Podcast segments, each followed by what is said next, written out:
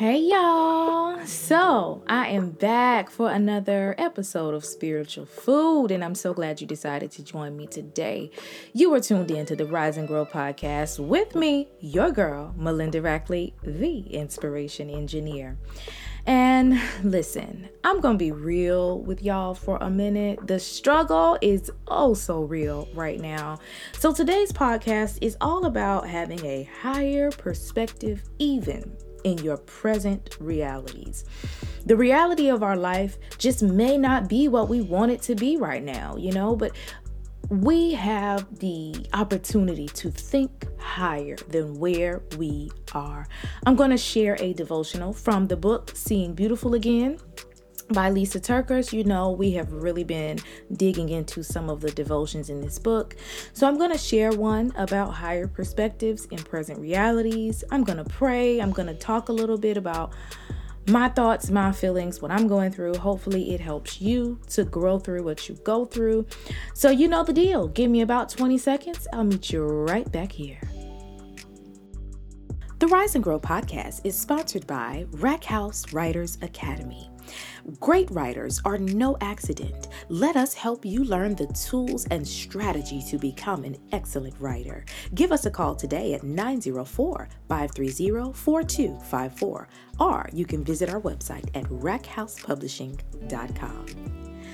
All right, here we go. Let's dig right into this. Um, you know, it is it can be difficult to to think higher you know, when you're in a valley, when you are in a low point in life, when you are just feeling what you're feeling, you know, it can be challenging. But I know for sure, this is my personal experience and testimony, that we have a Savior who has great plans for us, who has high plans for us, even in our low spaces.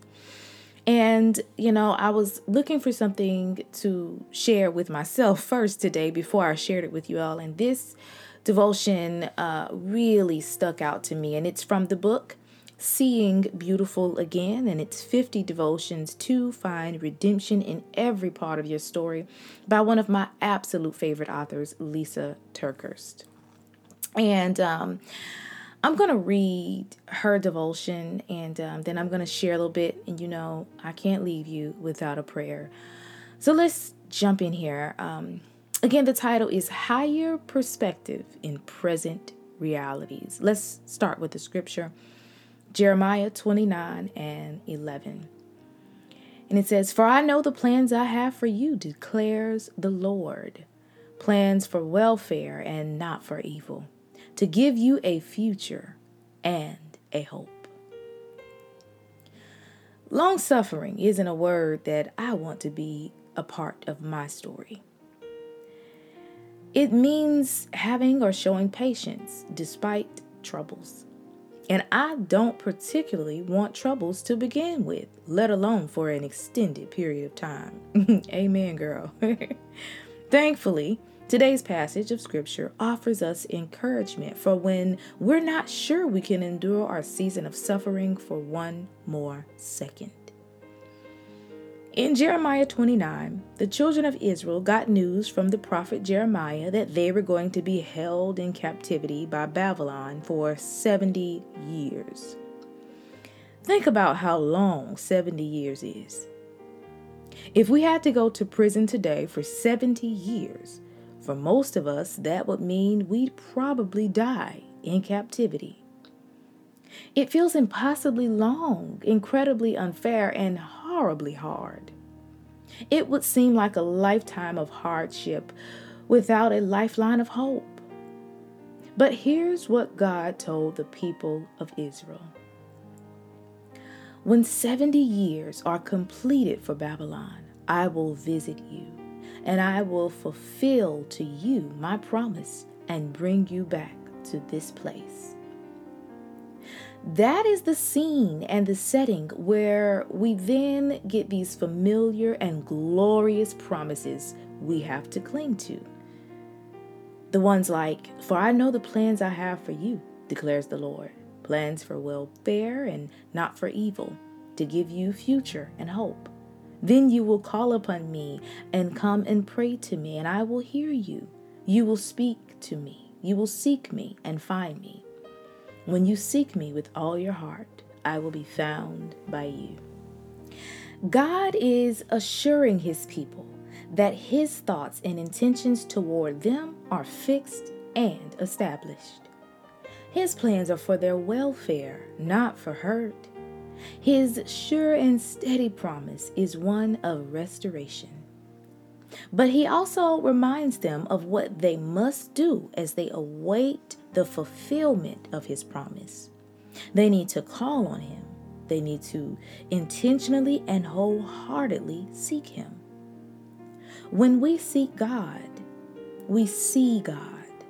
We don't see his physical form, but we see him at work and can start to see more of what he sees. Trust grows. If our hearts are willing to trust, he will entrust to us more of his perspective. If we want to see him in our circumstances and see his perspective, we must seek him, his ways, and his words.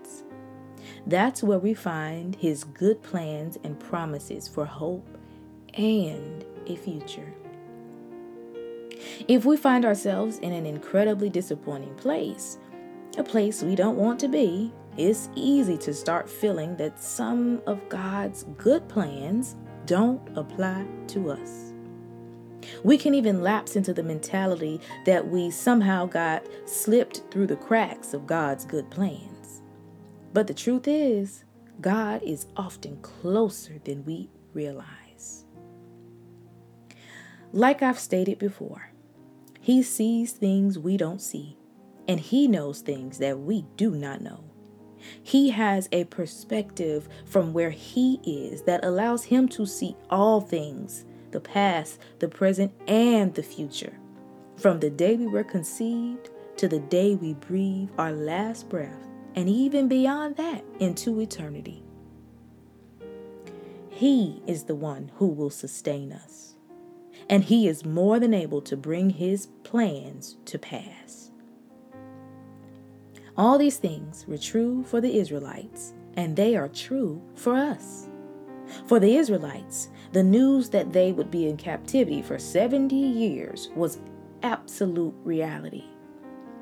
But the truth that God had a good plan and a purpose not to harm them, but to give them hope and a future, that promise was very much in process all the while when they were in captivity. Don't rush past that last sentence too quickly. God's promises for you are in process as well, right now, even in circumstances when you can't see evidence of good yet. Just remember, not yet doesn't mean not ever. I love that. Y'all, this stuck out to me so much. That last line, not yet, doesn't mean not ever.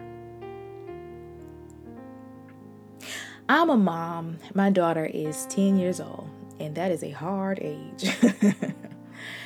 um, and we are right around the you know Halloween season, holiday seasons are coming up and she wants a costume so bad because they're having this little costume parade at her school.